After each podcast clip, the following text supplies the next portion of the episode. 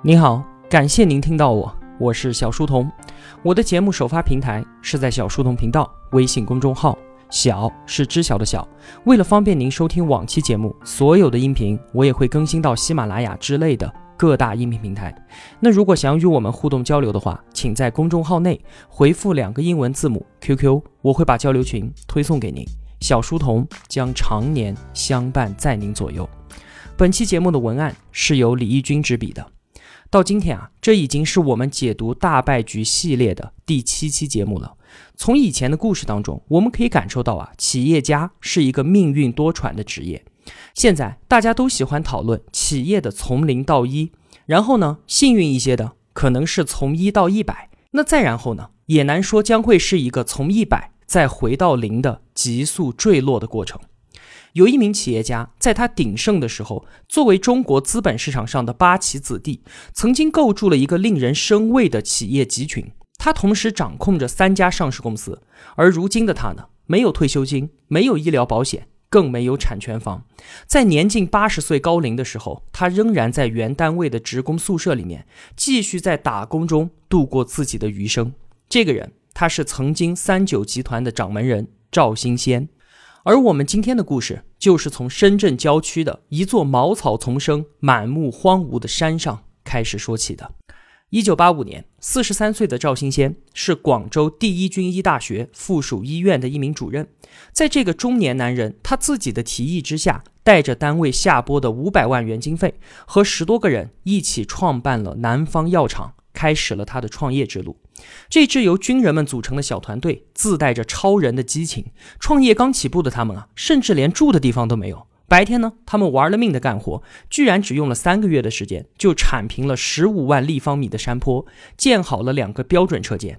到了晚上，他们就住在用铁皮做的棚屋里面，用铁锹当枕头，用军大衣来当被子。年过不惑的赵新先决定要建一条国内最好的中药自动化生产线。为此啊，他不惜冒着违反财务纪律的风险，擅自把经费中本该是盖职工用房的钱，全部拿去购买生产线上的新设备了。他自己亲自设计，成功建成了中国第一条中药自动化生产线。这个时候的他，左手有了现代化的生产线，右手呢还有另一样宝贝。就是一个治疗胃药的奇效配方，这个啊就是我们后来所熟知的三九胃泰。因为以前的生活条件很艰苦，胃病呢是我们中国人极为普遍的常见病。既然在这个市场的供求关系当中，一方面有着巨大的需求，另一方面赵新先又有着过硬的生产线和技术，接下来他要做的无非就是销售，让三九胃泰从这个市场的红海当中杀出重围。他并没有像别的厂商那样。扛着产品四处去搞推销，而是穿上了整洁威严的军服，到各大中心城市去开学术报告会，先后在十个城市开了十场报告会。就凭借着军方和军方医院的良好信誉，赵新先在公众的心目当中建立了一个权威的形象。等到他开完会再回到厂里的时候，订单就如雪片般的跟来了。办厂的第一年，南方药厂就实现了一千一百万的销售收入。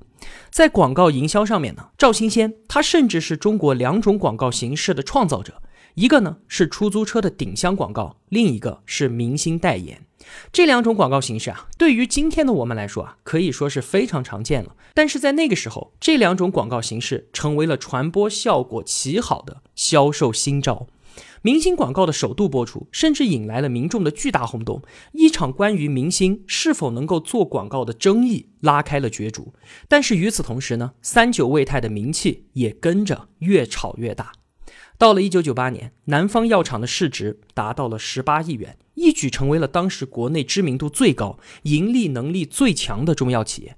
要知道啊，在那个时候，和南方药厂几乎同时创建的海尔、联想还有万科等等的这些公司，他们的销售额还没有一家能够超过十亿的。在一年之后，赵新先又一口气的推出了其他系列的中药产品，每款产品的销售额都超过了一个亿。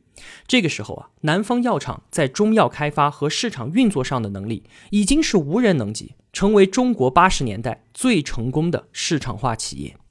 南方药厂的快速崛起，使得赵新先也成为了中国企业界一颗耀眼的星星。他被授予了优秀军队企业家的称号，并获得了一枚二级英雄楷模奖章。无疑，在南方药厂奇迹般的崛起当中，赵新先的才干是具有决定性的。所以在解放军总后勤部买下南方药厂之后，给予了赵新先充分的放权。他一个人是总经理兼党委书记，而且他的下面啊不设副总经理，而是下设了五个秘书，分别来处理相关的事务。南方药厂改名为三九集团，三九集团也从此成为了一家一人机制的集团化公司。三九的这种一人机制管理模式啊，在当时国内所有国有企业当中，它都是绝无仅有的，甚至是不可想象的。它突破了僵化的国有体制对于企业的束缚，所带来的结果呢，是真正的政企分离。这可以说啊，是所有国有企业家梦寐以求的制度设计。很多年来，这些国有企业的掌舵者们都受困于体制，如笼中之虎。而赵新先让自己合理合法的挣脱在了绳索之外，使得企业的成长始终牢牢的掌握在自己的手里面。在相当长的一段时间里面啊，三九集团一方面呢享受着国有企业的种种制度性优势，另一方面又靠着这种艺人机制保持着自由的成长空间。这个里面啊还有一个非常具有戏剧性的小故事。话说一九九二年的时候，时任国务院副总理的朱镕基到三九集团视察，朱镕基看完了之后十分的满意。临走前呢，朱镕基提出要跟药厂的领导合影留念。他对赵信先说啊，老赵。把你的那些副厂长全部叫过来，我们一起照张相。赵信先说啊，副总理，我这儿没有副厂长，领导就我一个人，我既是厂长，又是书记，还是总工程师。一九九三年，中央电视台播出了一套介绍国有企业改革经验的电视专题片，第一篇呢是海尔，第二篇就是他三九机制。顿时之间，这种艺人机制在国内被传为美谈。这样带有强烈政治意味的报道。全面肯定了赵新先的改革业绩。三九因为产品之卓越、机制之先进而无敌于天下。三九胃泰实在是一个太优秀也太能赚钱的产品了。在后来的二十年里面，它几乎没有太多的更新迭代，每年都可以给三九集团带来十亿元的利润。在胃药市场上，从来就没有出现过一个比它更成功的产品。一九九五年，在美国纽约曼哈顿最繁荣也最具有商业标志意义的时代广场上，树立起了一块中国公司的广告牌。在可口可乐、索尼、丰田等等国际大牌的旁边，三九药业的霓虹灯广告显得十分醒目。时代广场从此出现了一种新的广告语言，就是我们中文。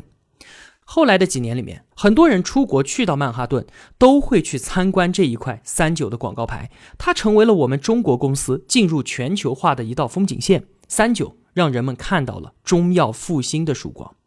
那在药厂归属解放军总后勤部之后，总后勤部先后三次将七十一家军队企业划归三九集团管理，这些企业分布于旅游、农业、汽车、食品、酒业、房地产。等等的很多行业，但是他们都和医药业没有什么关系。由此啊，三九集团开始搭建一个多元化的成长平台。对于三九来说，这些企业都是一堆免费的果子，看上去是琳琅满目，但却是难以下咽。可想而知啊，他们清一色的都是一些人员老化、关系复杂、经营思想狭窄的国有企业。赵新先对此呢，却有着万丈的雄心。他相信，依靠着三九的新机制，完全可以将这些企业成功的改造。当时的大环境啊，一九九六年，国有企业改革进入到了最艰难的时刻，在民营资本以及国际资本的双向夹击之下，深受体制之困的国有企业，在很多领域都出现了集体溃败的现象。那个时候啊，国有企业很多都是靠着地方财政拨款，而不少地方财政已经无力支撑这些沉重的包袱了。于是，国退民进成为了当时最现实可行的策略。出售或者并购国有企业原本是一种被禁止的行为，但是在那个时候却成为了最可选择的出路。各地方政府纷纷推出了老企业改组嫁接的新政策，企业并购风起云涌。正在扩张兴头上的赵新先，岂能放过这时代的大好机会呢？他在企业高层会议上面说。社会上这么多的资产闲置，是我们三九下山摘桃子的大好机会。千万不要错过了。过了这个村，可就没有这个店了。于是啊，三九开始大规模的拟定收购兼并战略，也真算是天随人愿。赵新先第一次下山摘桃子的行动就非常的成功。三九并购了一家老牌的国有企业，然后通过得力干将入驻经营，贴上了三九的品牌，搭上了三九的销售网络之后，这家山穷水尽的国有企业可以说是垂死病中惊坐起，产值立马飙升到一个亿，实现了当年企业利润两千多万。这次极为成功的收购经验，更加给了赵新先强大的自信心。他坚定地认为啊，国有企业的所有顽疾，那都是由体制造成的。只要将三九的机制和品牌注入，再加上适当的启动资本，完全可以在一夜之间铁树开花。随后啊，三九成立了三九投资管理公司，委派六十多名干部，专门来从事收购兼并的工作。在当时啊，三九品牌响彻天下。举目四望，像这样既有国有企业的正宗血统，而且又有钱、品牌和销售网络的企业，在全国范围之内都是寥寥无几的。把企业交给三九，不但能够活下来，而且还没有贱卖国有资产的嫌疑。说到这里啊。同学们是不是想起我们曾经说过的健力宝的故事？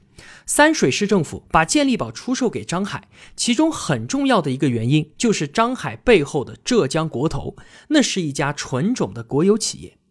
就是由于这样的时代背景，赵新先他每到一个省，书记和省长必定出面接待，各地媒体。更是追踪报道，热烈捧场。一些偏僻地方的企业，甚至听说三九要并购，千里迢迢的跑到三九总部要求兼并。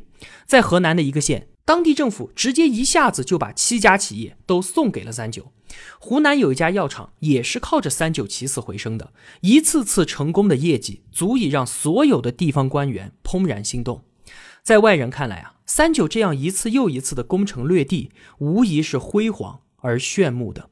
通过这样并购式的扩张，三九的产品走向了多元化，俨然已经构成了一个商业帝国的雏形。到了二零零一年的时候，只用了短短的五年时间，三九就出手并购了一百四十多家地方企业。就在这种跑马圈地的疯狂并购当中，三九集团迅速扩张成为了全球最大的中药企业，总资产达到了庞大的一百八十六亿。集团所属的企业遍及全国。涉及了医药、汽车、食品、制酒、旅游、饭店、商业、农业和房地产八大行业，旗下甚至包括了一家华南地区最大的夜总会。到了二零零二年三九厂庆的时候。赵新先吩咐重新装修了工厂的历史陈列室，设计人员呢在陈列室的入口放置了一艘航空母舰的模型，军舰的甲板上啊放了五十六架飞机，它们分别就代表了集团直属的五十六家二级子公司，在他们的旗下则还有上百家三级、四级公司。赵新先对这个创意啊十分的满意。每当有贵宾来临的时候，他肯定会在军舰面前一一的介绍。他说啊，这就是中国重要产业的航空母舰，我要让飞机达到一百架。发生在中国九十年代后期的那一场国有企业的并购浪潮，被认为是一次集体分食国有资产的盛宴。很多国有企业的经营者趁机将企业廉价改造占为己有，有的呢则上下其手，通过倒卖企业谋取暴利。也有人在这一次浪潮中顺势而上，以极大的成本扩大了企业的规模。三九呢，便是其中一员。在下山摘桃子的疯狂并购当中，三九享受到了低息贷款和低价获得土地等等的优惠政策，但也因此吃下了很多的烂桃子。这些烂桃子看上去是免费的，真正消化它们却让三九产生了一系列的不良反应。表面上看呢，三九集团变得兵多将广，但实际上很多没有关联度的产品和企业一直都在消耗着三九的资本和它的品牌影响力。两千年，三九集团的王牌公司三九医药在深交所上市，风光一时无二。接下来不到一年的时间里面，赵新先又强势出招，一举并购了两家上市公司。不到一年的时间里，他一举成为了三家上市公司的主人，他可以称得上是国有企业资本运作的第一人了。在当时的资本市场上面，只有两个公司能够做到如此登峰造极的程度，一个呢是唐万兴的德隆系。这个啊我们以前的节目介绍过，另外一个呢，就是今天说的三九。在一次与媒体记者的交谈当中啊，赵新先不无得意地说，在资本市场上，三九的表现仅次于德龙。跟草莽出身的新疆实业家唐万新相比，赵新先有太多的优越条件了。第一，他并购这些上市公司没有必要像地下老鼠般的躲躲藏藏，见不得人。作为一家大型国有企业的当家人，他的任何商业活动其实都代表了国有资本的利益，因而呢，就受到了各个方面的关照和优惠。第二呢，他的资金来源没有像唐万新那么紧张，银行的大门永远会朝着国有企业打开，尤其是像三九这样效益良好的国有企业，无论哪家银行，随时随地都愿意为三九贷款。那我们再来反观唐万新呢？民间身份的唐万新没有显赫的资本背景和如此宽松的运作空间，因而呢，他不得不更加善于投机，不得不更加的狡猾和凶猛。不得不去构筑一个更加复杂而庞大的融资平台，因为资本属性的不一样，一个赵新先，一个唐万新，他们作为资本市场上国有资本和民营资本的代表性人物，他们的表现风格和对于资本市场的理解也完完全全的不一样。赵新先有着很深的实业情节，这也是他和吕梁乃至唐万新等等的股市庄家最大的不同。三九在资本市场上所宣称的项目，基本都有投资和经营的痕迹，而并非像资本炒家那样不知羞耻的信口开河。赵新先曾经透露啊，德隆系和中科系都曾经和他接触过，希望能够联手炒作高科技概念。而赵新先呢，作为资本市场上的八旗子弟，考虑再三之后，最终也没有答应他们。而赵新先和三九集团的故事转折。发生在二零零一年，这一年，三九在猝不及防的情况下遭到了中国证监会的警告，这是历史上证监会第一次用公开通报的方式对一家上市公司的董事长进行点名批评，而这个事件的影响对于形象一贯良好的三九而言，损失之大是显而易见的。而在一年之前。庄家吕梁的事件就已经让股民们对于上市公司失去了信心，被证监会点名的三九似乎顿时就变成了又一个股市骗局。自此啊。三九系的上市公司基本上可以说是失去了融资的功能。二零零三年，继续四处狂奔而无所收获的赵新先冲到了悬崖的边缘。时代广场上那一块标志性的广告牌也被摘除了。三九的资金现状已经养不起那道昂贵的风景线了。紧接着，一篇名为《九十八亿贷款银行逼债三九集团》的刊文，可以说是把三九打入了谷底。集团窘迫的资金状况被曝光于天下，在接下来的一个月里面，讨债大军纷至沓来，有些银行开始封存三九的资产，并且向法院提起了诉讼。三九的各个子公司都变成了银行逼债的对象，其中做的最绝的是浙江湖州的工商银行，这家银行索性就冻结了三九在湖州药厂的银行账户，将所有进入的流动资金全数扣押。这一个动作直接就导致了药厂的资金链断裂，生产经营陷入停顿，最后只好宣布破产。对于所有的企业而言啊，银行信用的破产几乎是无药可救的。在这个时候，试图自救的赵新先突然把矛头对准了国有资产的拥有者。他认为三九负债率偏高的根源是在于三九集团是一个怪胎。为什么呢？因为作为国有企业，国有出资人他是存在的。但他却没有实际的拿出钱来，他并没有履行他的出资义务。很显然，赵新先想利用这一次财务危机，彻底的，或者说至少是部分的解决三九的产权问题。当记者问赵新先说三九如何走出困境的时候，他胆大妄为、直截了当的回答说：“不把我的产权问题解决好，三九就没有办法去整合这个产业。只有把三九的产权问题给我解决了，他才有整合的力量和整合的动力。”在二零零四年全国两会上，赵新先再度把矛头直指国资委。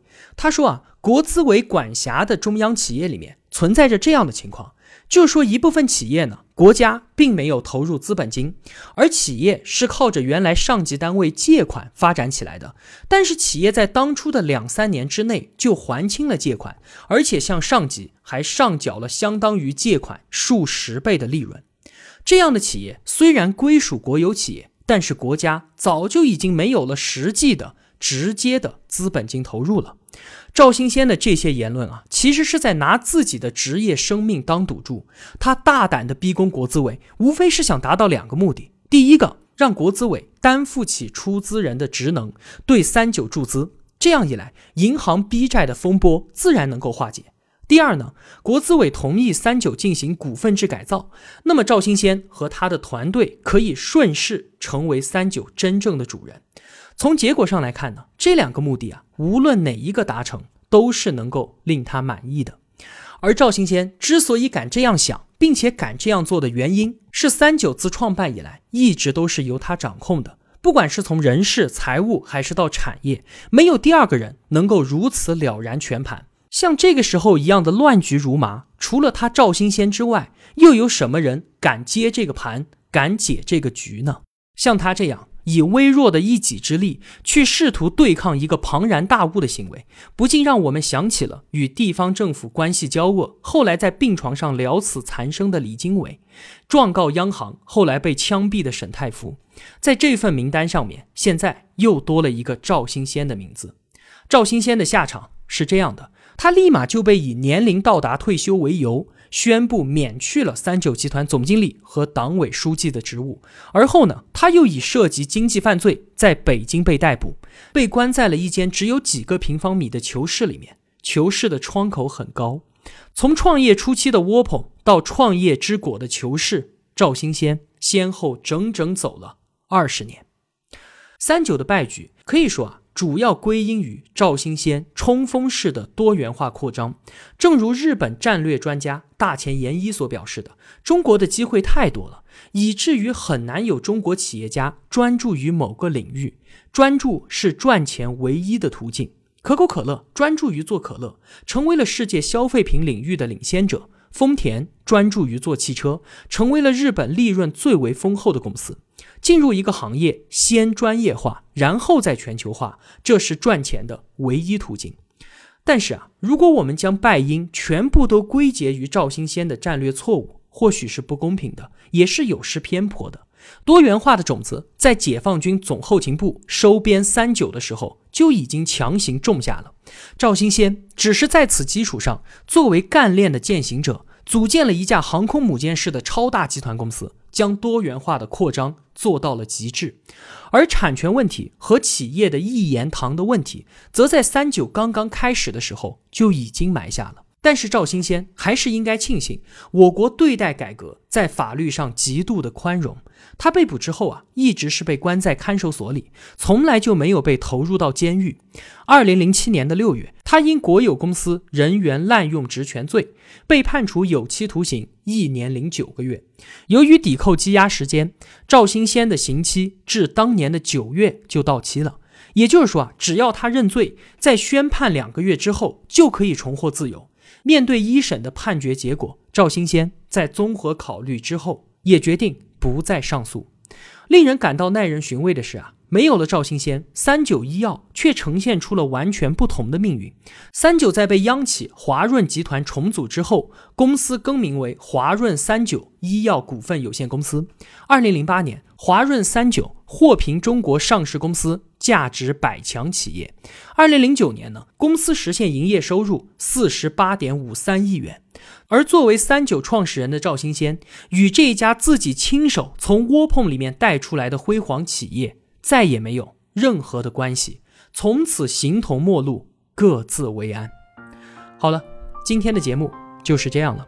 如果我的付出对您有帮助的话，也希望您愿意帮助我。一个人能够走多远，关键在于。与谁同行？我用跨越山海的一路相伴，希望得到您用金钱的称赞。我是小书童，我在小书童频道与您不见不散。